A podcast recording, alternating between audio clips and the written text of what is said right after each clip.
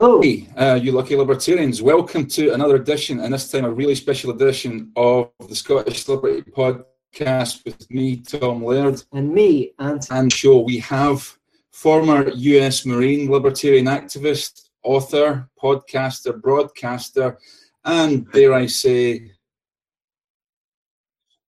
we've got we've got that. Oh, they can hear Okay. Some actor you, you're you're not you're not currently incarcerated, Adam. No. uh, uh, only in the United Soviet States of America. I, I, I think they built a wall to keep us in. And prospective. Right. Okay, dear. But uh, prospective presidential candidate is that still on to go ahead with that? Yes, we are on a 68 city national tour right now. We happen to be in Tallahassee, Florida. And we've been touring the country recruiting delegates for Kokesh for president. Although right now it's Kokesh for not president because we're not filing FEC paperwork yet. But it's also much more accurate to say that I'm running for not president because I'm running on the platform of the immediate dissolution of the entire United States federal government, going in as a bankruptcy agent, declaring it of no authority whatsoever, resigning from the presidency to become custodian of the federal government for the purpose of carrying out this preordained process that people are going to be able to vote for. Really, what we're doing is turning the United States presidential election into a referendum on whether or not the federal government itself should be allowed to continue to exist. Small man, start off small. Well, That's maybe maybe once you've won that one, you can set your sight. Dissolution of of world go- of all of But yeah, it's a good start. So how, Yeah, how are you going to go about it? exactly. You, you're going to are you are you going to run as an independent candidate then, or are you going to run as a Republican candidate? How does that work? Independent. Oh, I'm, I'll be running as a libertarian. I'm a lifetime member of the Libertarian Party, and it's the only one that I can say that about, of course. Uh, I ran as a Republican when Ron Paul endorsed me for Congress in 2010 as part of the Ron Paul incursion into the Republican Party, which I think has proven to be uh, a failed strategy. And I think the future of freedom is in the Libertarian Party. So, what we're doing right now is getting people organized for the 2018 National Convention because we want to change the direction of the party for the new libertarian strategy of localization, which is the everybody gets what they want strategy. You get government localized down to the community level. Everybody gets what they want. You want a community organized with your values, as long as you're not forcing them on anybody else, you can have that in your community. So, we want to introduce a plank into the Libertarian Party platform uh, and, and we might there's some uh, old language that's been used before that said we support the elimination or reduction of all government wherever possible we just want to add one word to that localization because i think there's really nothing more unlibertarian or anti-freedom that you can say than I want to be president of the United States. I want to take over this whole area, this territory. I want to be in charge of this violent entity and impose my libertarian ideas on the entire country, as opposed to what we're saying, which is I'm going to throw the ring in the fire. We, we don't need to continue the system anymore. It shouldn't be allowed to exist at all. No one should be president when we have government at the states as opposed to the federal level. Everybody has government that's a lot more in line with their values, their needs, and, and their communities. And I think this is really just the first step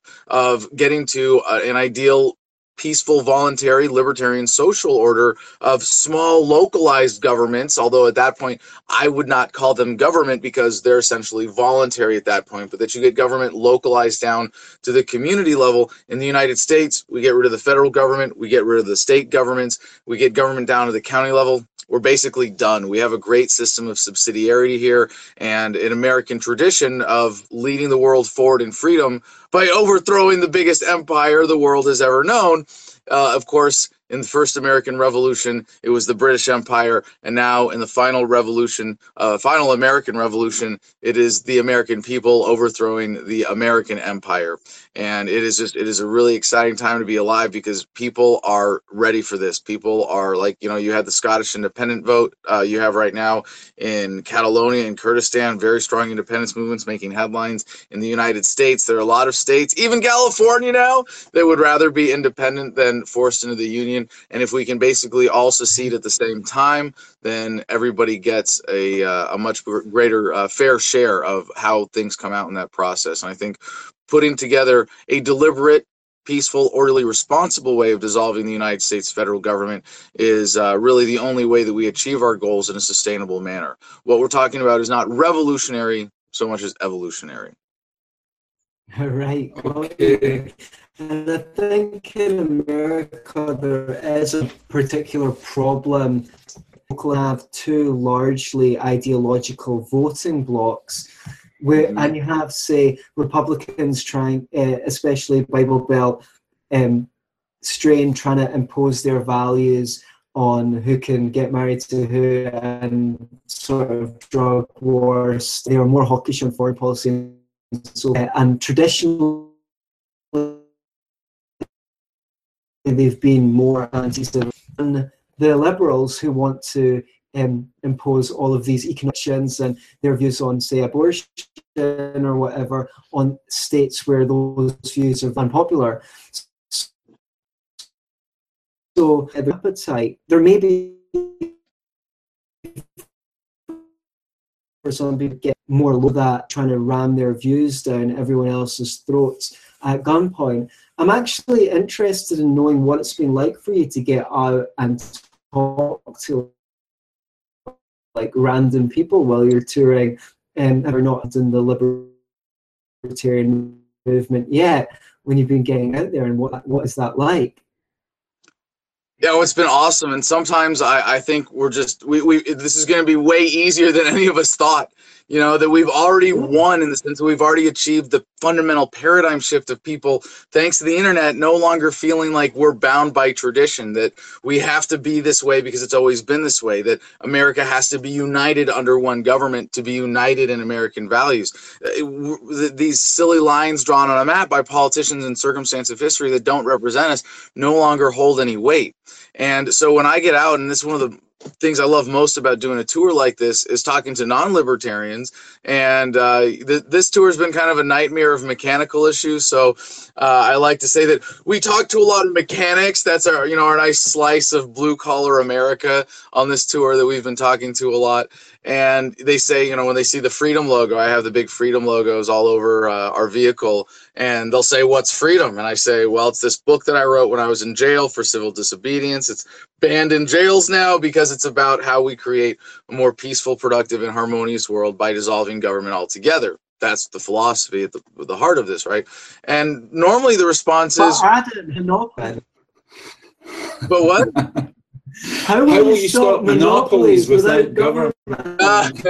When we were when we were out, that was the most common questions we really got That's... asked. I don't know about you. Well, you know, in, in the United States, it's but without a military, who's going to keep us safe? And it's, I mean, it's obviously based on a false premise, you know, because having a military makes us less safe in every way imaginable.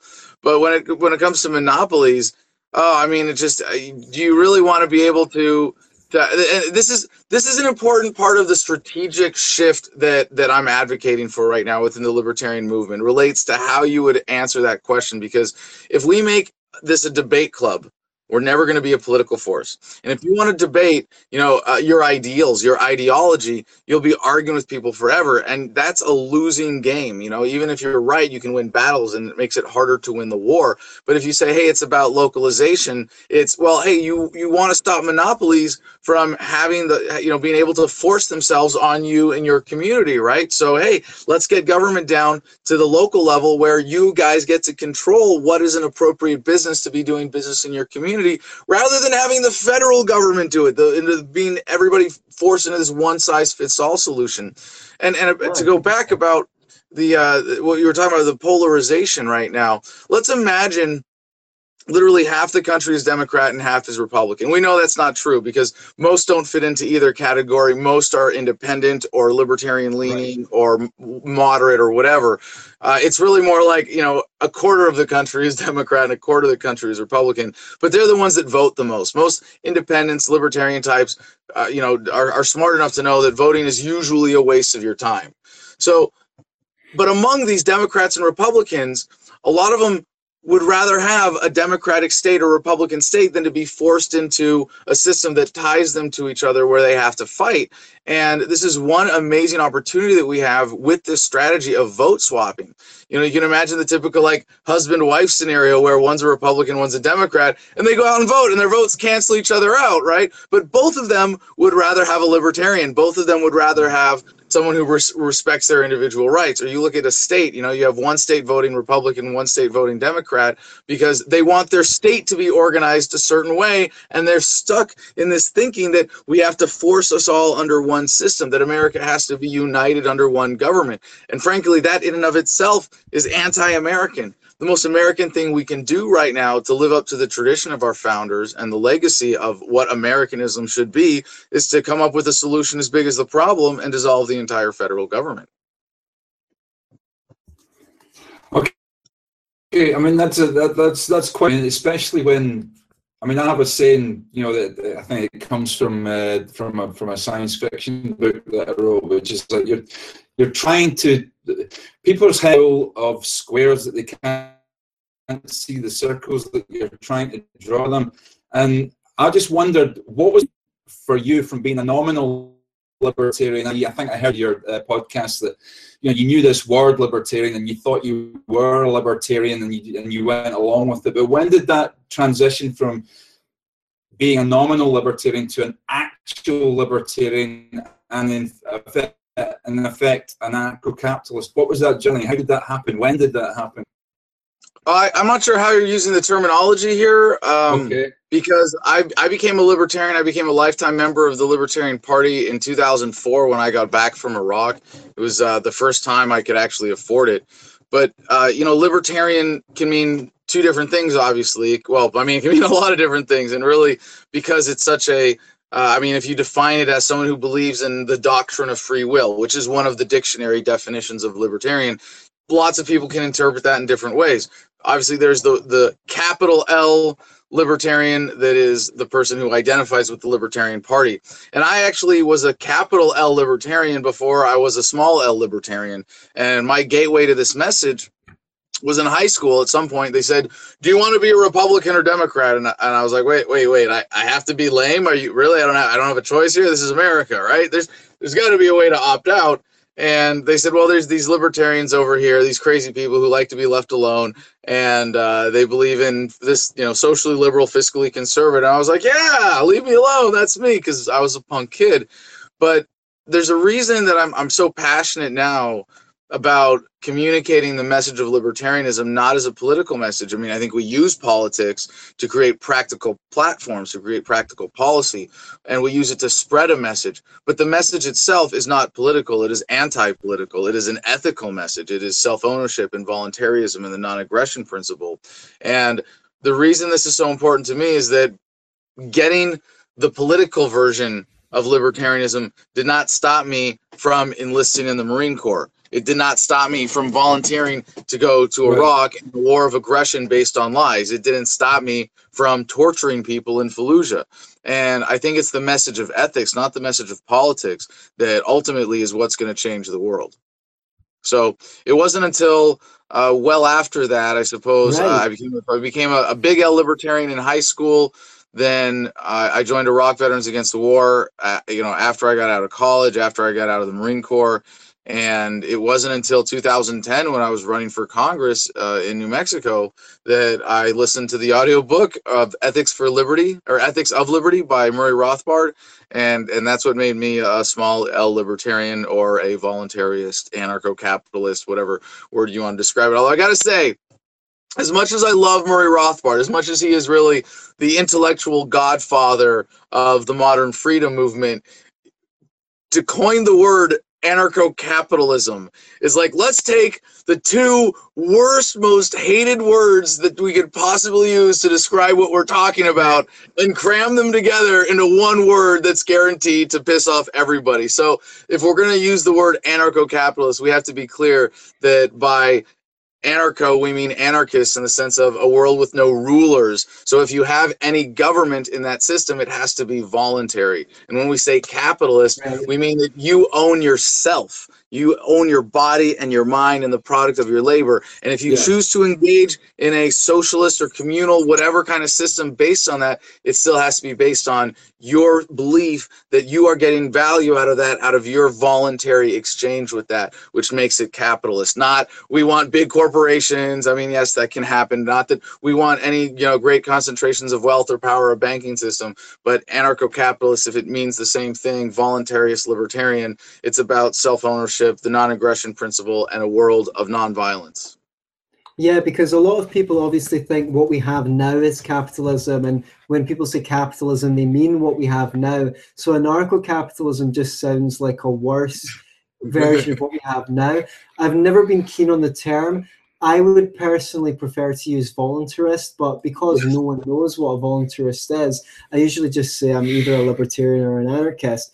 Now, eh, one of the problems with the government, and it comes back to one of the benefits of localism, is when you have this two party system with everyone else trying to cram down each other's throats, while they're dis- gay marriage, abortion, um, and all these ideological differences, they can get away with basically being the same on all the bad shit, like cracking down on civil liberties, less economic freedom, War on uh, drugs. war on drugs, uh, violence overseas, and and says no taxation.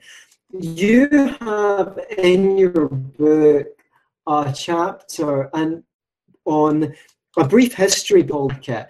How did we come to be in a position where we have this abomination, which everyone just accepts as a basic fact of life? I mean, government have killed maybe coming up to 500 million of their own people in the 20th century and about as many of each other's people in war. So that's almost a billion. Social standards of living by not allowing the prices of goods and services to fall in a free market. And yet everyone thinks that this is something that's necessary. Tell us a bit about the brief history of the government racket. Yeah, I appreciate that because it's a really important thing that I think differentiates my worldview from a lot of libertarians, or, or I think it's something that I formed uh, with with a particular eye to where is this going in the future, and having to then look back into the past to find dynamics. So if I look to the future and I say, well, are we going to be a more libertarian or less libertarian, more free, more peaceful society, or are we, is it possible that we could get worse? I have to look at the trends and the most important one to me is the deaths by violence. And if you look at human history, we are living in the most peaceful times in human history uh, ever. And this is not my observation. This is academically demonstrated by Professor Steven Pinker at Harvard, who great, great, gave a great TED talk on the subject and has written a number of books. And he proves beyond a shadow of a doubt that across the globe, you are less likely today than ever before to be subject to violence at the hands of another human being. And when you understand the relationship with that and freedom, that is a beautiful thing to celebrate. You know, that's like uh, that makes me want to say, "Go team people!" You know, this is this is the course of human progress to be more harmonious, to be more uh, peaceful, to be more cooperative. And so when I when I look to the future with that, uh, you know, I, I can't I can't imagine that that trend won't continue. But what you the way that you raise that question raises the idea that that you know we we've lived we've come to this modern era of big government. And it's true and you point out all those statistics about the numbers of deaths, but still governments before that proportionally and the people who died in war was more than that. So while we've had these concentrated effects of, of the modern war era of World War One, World War Two, you know, the phenomena that happened on that scale, still overall globally violence is down and it's it's kind of a you know something you have to wrap your head around you have to do the numbers really have confidence in this but to to, to realize that yes even with these modern aberrations of large scale war it's it's still on the decline. And you look to now to today the worst kinds of wars that governments can get away with are these little proxy wars you know like throughout the middle east you know iraq afghanistan global war on terror syria all the different countries that were involved in the arab spring.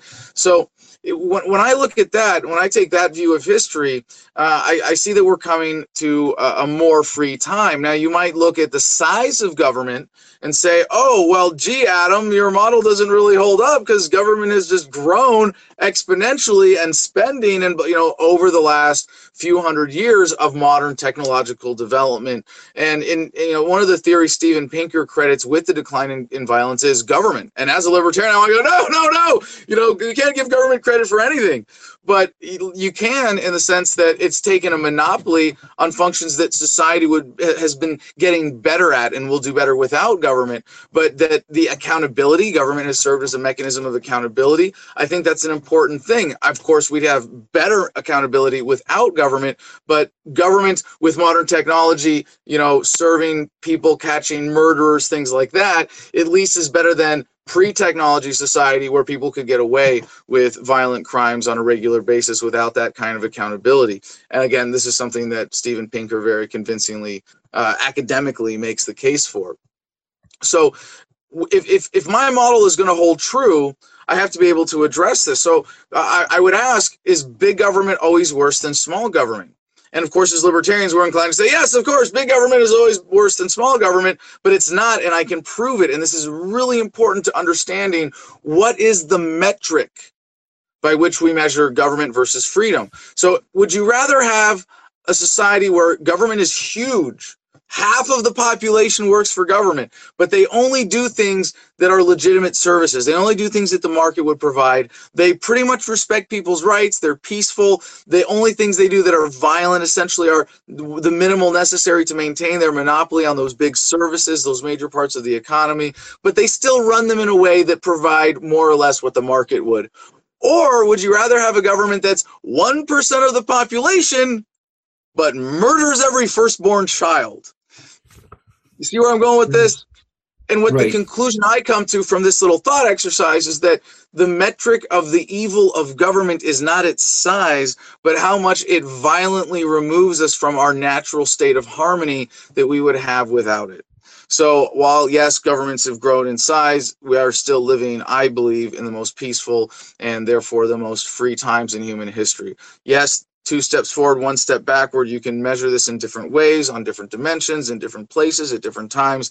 But I'm very confident in the overall trend that we are working towards a more free world.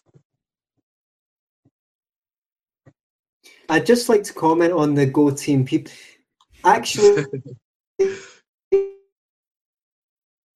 if you look at it, doing, we don't take part of the planet. We have, have these war outfits.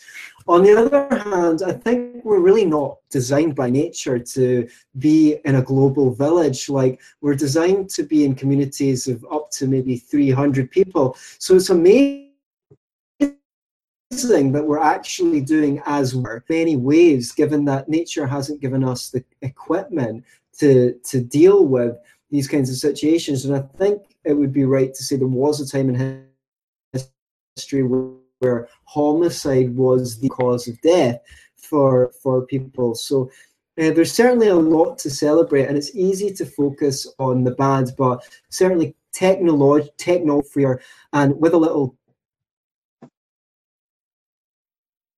and a little innovation, I think the private sector grow the corrupt education system on online universities that are much better than Ivy League universities and cost the cost and Uber, but self-driving Ubers will get rid of um, a lot of environmental damage and this and that.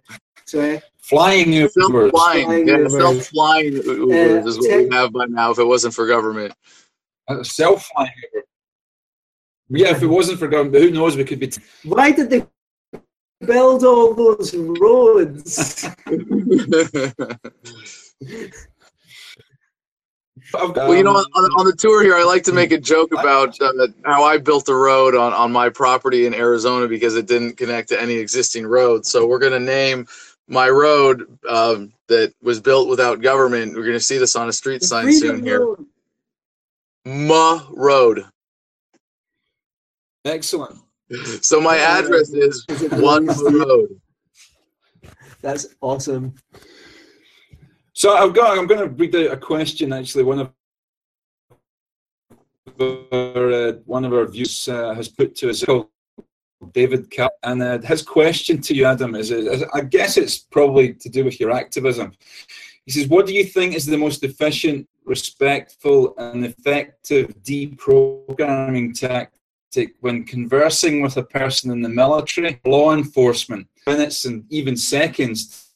To get them to understand, not fight, they're not protecting you, and maybe you know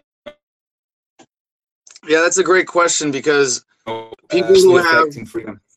yeah, no, it's it's a great question because there are a lot of people in the you know in in the employment of government in the enforcement class Yeah, who have that stronger emotional attachment that you have to overcome.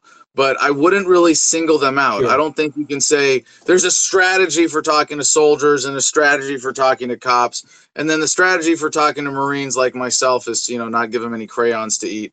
But uh, when it's uh, when you're talking about people who are, are working for the government, it's it's it's not Yeah. much different than you know someone who worked for government 20 years and retired. It's not much different from someone who's a family member who you know maybe had a, a police officer family member killed in, in the line of duty. Um, you know, or, or just Yeah. a, a relative in the military or a family tradition of being in the military. And it, it's really about judging the individual. And I think it's much more important to to to convert someone to to free thought to thinking for themselves to forming a worldview based on their own reason and logic rather than accepting a worldview that has been handed to them by government or some other authority. And if, if you if you can make someone a free thinker it's more important than making them a libertarian because if they're thinking for themselves they'll become a libertarian eventually so when you're talking to someone like that i think you just have to be particularly sensitive to what is their emotional attachment but I would remind you that, uh, well, I've, I've, this is my third national tour like this, and everywhere I go, I ask people, "How did you wake up?" And I'd like to think I have one of the best bodies of at least anecdotal data as to how people become libertarians, and generally, it doesn't happen from a conversation. So that's really important that to, just to understand that you're not going to yell at someone in a bar loud enough to make them a libertarian. It's just it's not going to happen. Uh, very few people have said, "Well, I just had this buddy and we sat down one day and we talked about it, and he was like, "You should be a libertarian," and I was like, "Oh yeah, you're right." You know, I've never heard that story, and so it, it's it's important. Taking a note of that, Adam. You do, don't yell at people in the pub. Yeah, right. That's one for me. so it's it's important to recognize that it's a deeply personal process of getting rid of that worldview Yeah. that's forced on us to one based on our own thinking. So that's why I wrote my book, Freedom. It's free in every digital format possible, including audiobook. I, I think if you can get someone like that to read a book, if they're if you're close to them, you know, if you can say, hey, look, can you do me a favor? If they're a family member of yours, can you take 15 minutes to just read the first chapter of this book, which lays out this philosophy that I believe in that's very important to me? And if they say, no, I can't take 15 minutes for you, screw that, you know, then maybe maybe you shouldn't be too involved with them. But uh, really, Yeah. when when you're talking to someone who has that high emotional attachment, it's often hard to get them to even consider uh, a worldview that's that's different, uh, and it's hard to get them to even engage in conversation that challenges their worldview. And that's why I think asking someone to read a book or an article or something, because it, it has to happen uh, on their own time. You know, when when we engage in conversation, we're we're kind of programmed to defend our worldview you know we have confirmation bias. All these things that that keep us in, in an irrational worldview are, are these walls that are up in conversation that we feel like we have to defend. And if you want to get those walls to come down if you want to get behind those walls it, it's going to be by finding a way to ask someone to consider these ideas on their own in quiet contemplation. Now that's not always possible. And sometimes yeah you do want to engage in conversation. I think that's very it's very important as a gateway for this. And this is where if you watch my videos on youtube i think i provide an excellent example of staying calm using nonviolent communication and driving a conversation with the socratic dialogue techniques of asking questions that lead someone to a different conclusion than the one they thought was correct at the beginning of the conversation.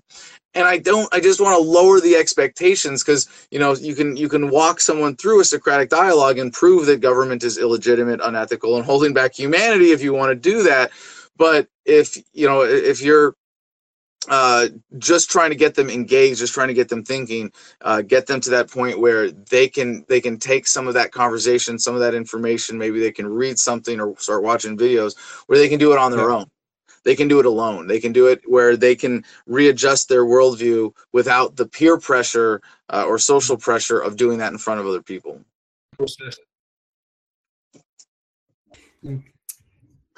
Even what I was going to say. Okay. No, yeah, I just wanted to mention that watching some of those uh, videos where you confront people, I sometimes seeing them squirm when they when you highlighted the fact that they didn't know um, as much as they thought they did.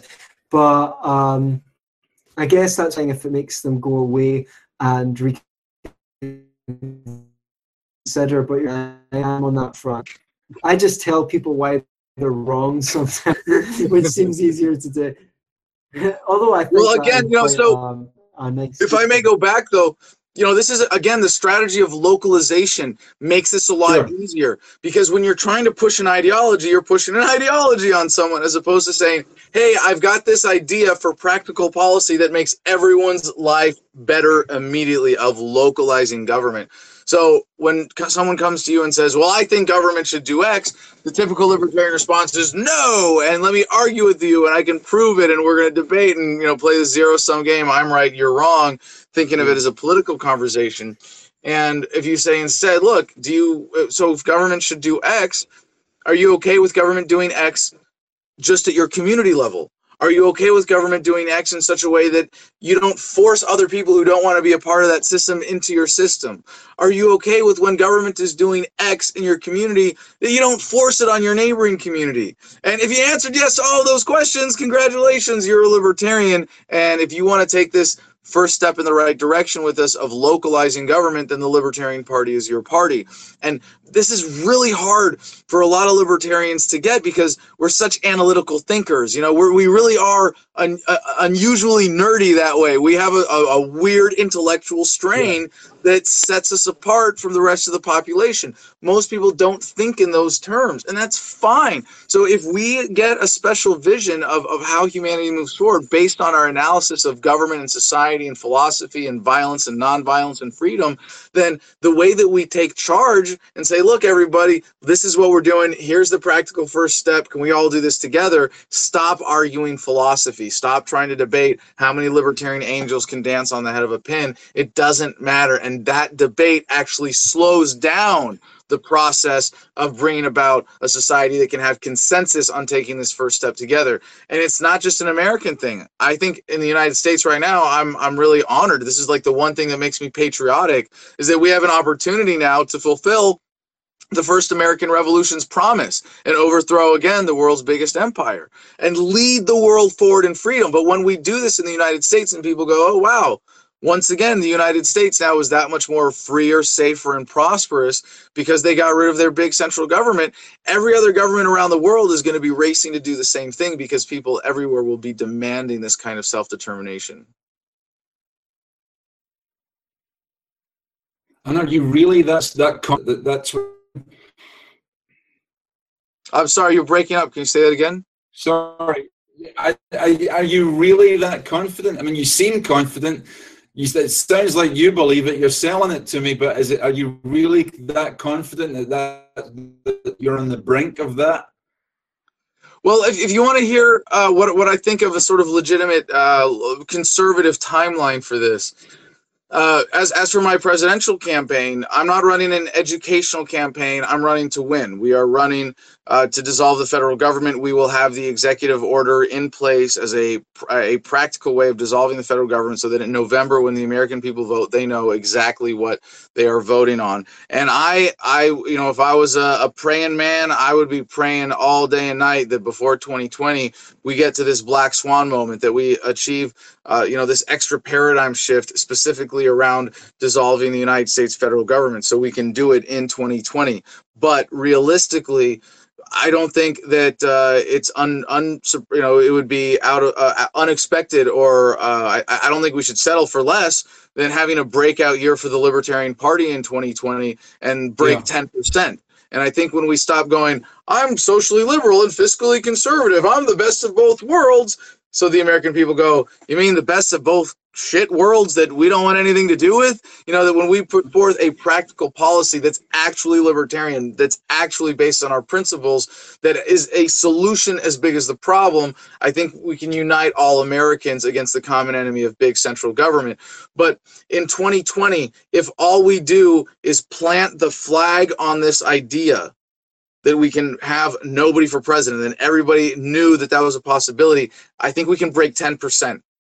And I think if we do that, it means in 24 we'll be competitive and we'll be getting around 25%. And then if the federal government still exists in 28, then that's where I don't think we could, the federal government will be able to maintain its consensus that it should be allowed to continue to exist. And one way or another, I will continue to run until the federal government ceases to exist. You're you're up against there's a lot of people with their nose in the trough. There's some big agencies, there's some big government agencies. You've had a taste of it just uh, you know in your activism. I've seen you body slammed to the floor by cops, etc. Um, these are these are big outfits to fuck with. Yeah, well, some people have said that they won't let me win because I'll get shot first. And if that's the case, so be it. I've risked my life for less worthy causes before, obviously, having volunteered to go to Fallujah in 2004 with the Marines. And you know, I've been told they won't let you win because they'll they'll steal the election. They'll control the process. And it's true that they can to some degree, but we have so much more accountability for elections now in 2017 than ever before that you really can't cheat the exit polls too much. You know, if Hillary Clinton was polling at 90% the day of the election and the next day they said, oh, no, never mind, it was Donald Trump by a hair, you know, no one would believe it. Government yeah. would have no credibility. And I know that we're not going to win with this platform 34% to the old party's 33 33 we're going to win when we have an overwhelming majority and a clear public mandate. I think we're going to have to win the exit polls and we're going to have to win with something like 60% in order to be able to go in there and say we have an undeniable public mandate. The federal government is no longer allowed to exist with the consent of the American people. Okay. On yeah, but I thought it would be a good question to wrap up. You- okay, no, then I'll, then I'll cut in with this yeah. one. I mean, back on practicalities. Then one of the, one of one of the one of the things that uh, I get asked. I'm a Scottish Libertarian Party, and whenever I'm campaigning or wherever I'm doing anything, I get asked. I'm a next. I'm a former veteran myself, and I get asked by veterans, guys I used to serve with, what are you going to do for veterans? And I have to say, well, look how you feel. If you think if entitled to government money, it's veterans because they were working on behalf of government. They went to their deaths on behalf of government. They got injured on behalf of government. So they should be entitled to government money. But trying to explain to them, well, look, the government doesn't have any money. The only money that government has is money force from people who agree with the war in the first place. So why should they have to fork out when they didn't agree that the war should have taken place in the first place? What you must have had questions like this yourself. What do you? What's the practicalities? What can we do? I mean, anything I can. But what are we going to do? Say to, to fellow veterans when they ask you that question. Yeah, well, in the United States, we have a really great answer to that. I can't speak to uh, universally if this would be appropriate for every country, but we have uh, the Department of Veterans Affairs here as a federal agency in the United States that provides medical care to veterans, and it's uh, it's a disaster. It, uh, notoriously so. We have a veteran suicide epidemic in America with at least 22 veterans committing suicide every single day. And if you don't think it's because of the VA, let me tell you my story. I went in there when I was uh, getting back from Iraq or after I got back, and I told them that I was having trouble sleeping. I walked out of there with a little paper bag five prescriptions, three of which had suicide listed as a side effect. They are literally killing veterans on behalf of the United States pharmaceutical industry, keeping safe alternatives like marijuana, MDMA, and mushrooms from being available to treat PTSD in ways that would be more effective than most any of the pharmaceuticals. And they don't have suicide as a side effect. So, how do we address this in the United States? When we liquidate the federal government, we spin off the VA as a private institution. Now, most people think of privatization in terms of government privatization, and that's a terrible thing where they take broadly available public resources yeah. and put them in the hands of a few rich assholes. In this case, we have the bureaucracy of the VA, which is in the hands of a few rich assholes who pull the strings on the bureaucrats and the politicians. And what I mean when I say privatize is ethical privatization, putting resources in the hands of people who have an actual interest in them. So you take the VA out of their hands and privatize it as an independent institution and give every veteran in America one ownership voting share. There's no reason the VA shouldn't exist. It just cannot continue to be funded by taxes. So you spin it off, you put the resources that are there, you give right. it some portion to make sure that it has a good start. Hopefully, we have so much money when we dissolve the federal government that is stolen from us for so long that we can fund it in a way. Uh, hopefully, we can fund sure. it until this generation of, of uh, American veterans is, is no longer with us. And when you when you put those resources in the hands of veterans, I guarantee you're not going to have 22 veterans committing suicide every day. Right. We've got a couple of from the audience. One would Chapman. So would you be fine rejecting immigrants into one's historical neighbourhood enforced by government. I think he means supposing it was on the local level. Supposing you get, which by on the left and the right do frequently say they think government should be local. Um, to agree with that. Saying on the on the then are you fine with people eject or even ejecting immigrants now that it's on a local level, I guess he's um, not for for. Well, you know, I'm I'm not for uh, borders based on government lines at all. They should be based on private property. So when you say, do I support the uh, right of a community to expel people or decide who comes in? Um, yeah, I, I, absolutely support that right. Do I support a policy that's discriminatory or that is, uh, you know, limiting in some larger scale on a community level? I don't support it. Um, but you know, if, if you come together and you make your gated community and private property, and you say, uh, you know, no people with big noses allowed. Uh, you know, okay, I'm not gonna like, I'm not gonna come on your property and violate your rights that way. So if that's the case, you know, I, I support your right to do it. That doesn't mean I necessarily support you, you doing it. Um, I would want to live somewhere where I'm yeah. able to bring anybody I want right up to my house. So, like where I live in Arizona, I have 10 acres. I think it's offensive that there are government borders in between me and other people who I would want to invite onto my property, that I can't invite anyone on the world to come and travel freely there. Uh, right. But I would also respect the right of uh, you know that person. They don't you know community to exclude that person, and they might have to go around your territory if you have enough people with their private property who come together who want to make an exclusive community. So I, I think generally that's a bad idea. Yeah. I think you're generally at an economic disadvantage when you discriminate against people like that, when you keep people out. But if you're talking about like a residential community, you know, you're talking about, you know, a few people at the end of a cul-de-sac who want to have, you know, their little area with their own security system. You want to talk about even, you know, maybe a city state of people who come together and say, you know, we want to be economically tied as we're geographically tied and you can't come into our system unless, you know, unless you buy into it. You know, that's okay too. Sure. I can ask another one before you. Okay.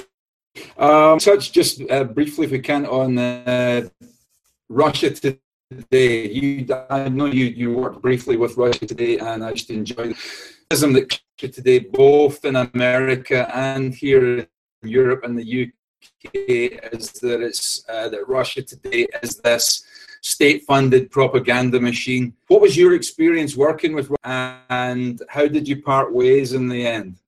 Was that government oh, again? Yeah, well, overall, it was a great experience, and you know, it's some people will, will hold this against me and say, "Yeah, you were to work for the government." Yeah, well, I used to like you know torture people in Iraq in in you know on behalf of the American government. And if you're going to be on the airwaves, if you're going to be on TV, if you're going to be using the dollar in any way, you're participating in the government system. And my understanding of RT is that it's the Russian government poking the American government in the eye. And I'm there poking the American government in the eye anyway. So if I if I get to be part of that finger, you know, for a little period of time, I, I, think that's a great opportunity in the tradition of the American founders getting foreign help to overthrow the British Empire in the first American Revolution. Similarly, in this final American Revolution, uh, those of us true American patriots are going to need a lot of help from foreign powers. And I think overall, Russia is really more of a satellite of the, of, of the American empire. Its economy is about a 30th, 130 30th of the size of the United States. So it's really not that significant in, in global terms. And my experience working with RT was awesome. It was it was very positive. Uh, they entirely respected my right to editorial control that I, I you know negotiated for in my contract. And uh, you know we we parted ways because I think they realized that uh, a, a, true libertarian is not just against the American government, but against the very concept of government.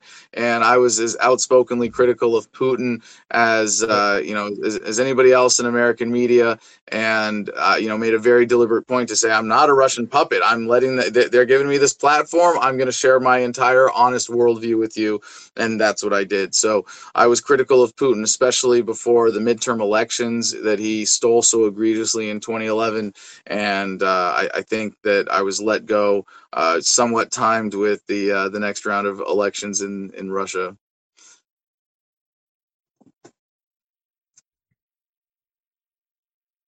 Have another libertarian. Uh, as a libertarian hold on, for sorry, five years. Hold on, can you say that again? You were breaking up, please. A libertarian for almost five years, you, Adam, helped come out of my shell and be, more active in the libertarian movement. Have you got any advice for a five-year libertarian of their shell and coming out of their shell and becoming more active? Well, I, I for, if I may uh, answer that question first by by backing up and saying something I think is very important that not a lot of libertarians get, which is that this is not the eternal struggle between freedom and tyranny. This is one step in human evolution. Excuse me, that we get to lead the way forward and we get what to take this. Step. Here? Sorry. what? Sorry. Sorry. I think you just shocked him with what you said. oh. no, no, no. So uh, we're we're here to bring about this important next step in human evolution. And like I said, in the United States, we eliminate the federal government, the state governments, we get government down to the counties. We're done. You know, we don't have to do anything at that point. Libertarianism is kind of irrelevant to the, the, the political conversation because government is already voluntary and more or less at the community level. So I, I wouldn't think about you know what what do i do to you know to be a better libertarian so much as how do i help humanity take this step forward. And for some people it's not going out and talking to people. If that's not your skill set that's okay. You know it might be talking to people on the internet. It might be raising money yeah. for other organizations. It might be writing. It might be you know uh, doing research. It might be helping with video production or, or helping some other independent media campaign. You know it could be any of those things. So don't necessarily think that what you have to do is, is what i do and you know go out and talk to people on the street and, and try to you know free people's minds that way but if that's what you want to do, if that's what you find most satisfying, then just start doing it. You know, the, the learn like my book Freedom. If it, if it's it's hundred pages, if you master that material, you you don't need anything more to take into a conversation with a statist. If it gets more complicated than that, you know, you need to stop and go. All right, we're gonna we're gonna Google that stuff. We're gonna look that up. But uh, just you just get out and you do it and you start talking to people and you get better and you get better and you get better and if you stay in the love that's behind this message. You don't argue with people. Be Socratic. Be asking questions. Be engaged in a positive way. Uh, don't you know be insulting or demeaning. Uh, any of those things. If you want to watch my videos on YouTube for some examples of how to do it, a lot of people have said that those have helped and and you know how to uh, especially use the Socratic dialogue and how to talk to strangers. Um, but yeah, I, I hope you see the bigger picture and understand that this is this is just this is our generation. This is our time. This is our opportunity. This is we get to to lead this this huge step forward in, in human progress. And everybody gets their own role in that. Don't be don't be uh, confined to thinking about it in political terms or activism terms or anything like this because it could be that maybe your role is as an entrepreneur and maybe you know i mean the guy who who came up with bitcoin satoshi nakamoto you know maybe he, satoshi maybe he was uh you know, maybe he was thinking, "Gee, what can I do to help the libertarian cause more than anything else?" And he goes, "Yeah, we're gonna we're gonna take down the monetary system by creating our own digital cryptocurrency. It could be something beautiful like that. So find what's what's good for you, what's what's based on your love, your talent, your capabilities, and figure out a way to incorporate that into your life as an activist that's sustainable, so you don't burn out, and that you can keep doing it in a way that's adding value to your life as well." Yeah, for example, I hear that the Scottish Liberty always looking for people to share their media. I mean, if you're not going to share one of our podcasts. But yeah, and I do recommend that if you're talking to people as a really overcome social and some additional social skills and things like that. So I, I think that it's not the only way to help, but you know, sometimes if you've got a good motivation, things scary, more appealing. If you if you don't think about it just as, oh, I'm going to spread the message of liberty, but oh, I'm going to meet up with some libertarians that are more experienced with me, and yeah, and makes I'll make new friends. I'll maybe take some risks I'm not used to and speak to strangers, and I'll discover that the world is a much less scary place. So, do you have uh, your uh, final question? Yeah, one of the interesting maybe unique as there's a uh, section it called True Personal Freedom and one of the sections launches with emotional slavery. Can you tell us about emotional slavery and yeah. what we can learn about that to have like an liberty from inside out? Well, one of the most influential books that I've ever read is Nonviolent Communication by Marshall Rosenberg. And I should have mentioned that in response to the last question. If you want to be that much better of a communicator, understanding the process of nonviolent communication, the methodology specifically around that is very important. And one of the most important tenets of nonviolent communication is understanding that you are responsible for your own emotions no one can make you feel anything. And in that regard, in that realm, we are very careful to use language that is precise. So I can't ever say to someone in a conversation, You made me feel this way. I can say, When you did this, then I felt this way. And that's a very important distinction. And it gets to the idea of emotional freedom, which is that no one gets to control the state of your mind but you. People can put stimuli in front of you, they can uh, affect your physical world, they can even cause you physical pain or harm or deprivation. And ultimately, it is still your choice as to whether or not you're going to be happy or you're going to be satisfied or you're going to be content and focused and moving moving forward in, in, a, in a centered Zen sense of being your truest self. And what happens with how human beings actually fail to live up to this, because we all do, we all, you know, allow the stimuli to control us, we allow other people to control our emotions. So does government. Government definitely preys on this feature of human nature and uses it against us. They provoke emotional responses in order to control people. So when you understand that, when you can stay attuned to that, it can liberate you from that emotional control of government. And a lot of this relates to politicians giving speeches, the mainstream media interacting with police, the imposition of new laws, things like that. And when you are able to respond to those stimuli, those changes in your environment from a perspective of, I own myself. I own my mind. No one gets to decide my internal choice but me. That's emotional freedom. And that's a gift that you get to give people. You know, it's something that, that we don't talk about enough as really inherently linked to libertarianism, but it is one of the ways that libertarianism, when you really embrace it fully and, and live by it, again, possibly an impossible ideal, it really does make your life better and you get to live more free as a result of this understanding.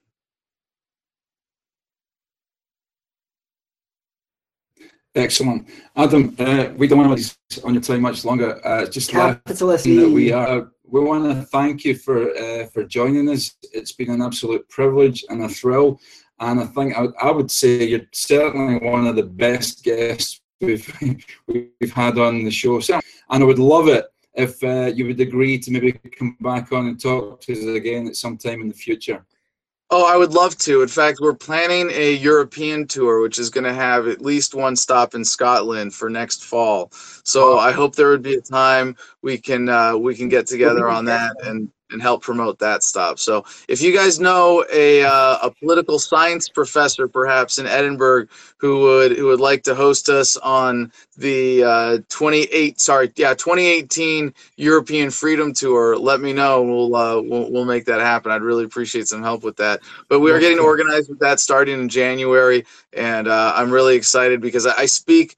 Um, I, I, speak five languages um, French, German, Arabic, Spanish, uh, and Scottish. Just kidding. Uh, English. So uh, I play. I've given speeches in in German before, and Spanish is my best of those. So my goal before this European tour is to get good at all of those languages enough to be able to deliver a speech in them. Uh, we are hitting uh, Beirut and Palestine as well on that tour. We have someone working on the Arabic translation of Freedom right now, and hopefully we'll have printed versions of the translations in every native language that we hit on that tour tour, we're going to do 40 cities in three months. So I think we have about 15 languages in all of those cities, and we're we want to get translations done for all and, and be given speeches in five languages. Really looking forward to that. So hopefully you can have me back on before that, and uh, you know sometime after the uh, this convention tour that we've got coming up, organizing to, for the Libertarian Party. So thanks, gentlemen. Appreciate well, we it. We wish you every success with that. Yeah, fantastic. Is there anything you'd like to share before you go? Anything you need to add, or you're critical to find your book? Uh, well, yeah, I would just say go to thefreedomline.com. I'm sure these guys will include the link. It's thefreedomline.com. You can get my book for free there in every digital format, including audiobook. You can find all of my uh, places on social media. You can find my YouTube channel, but screw YouTube. We're getting away from YouTube. Uh, DTube, steemit.com. That's the future. Blockchain based social media. So, anyway, thank you so much for listening. If you're listening still right now, it's thefreedomline.com. And, uh, Pleasure. Thanks for being part of this movement. Into the Liberty Podcast. Until next time, be libertarians. Don't be righty or lefty.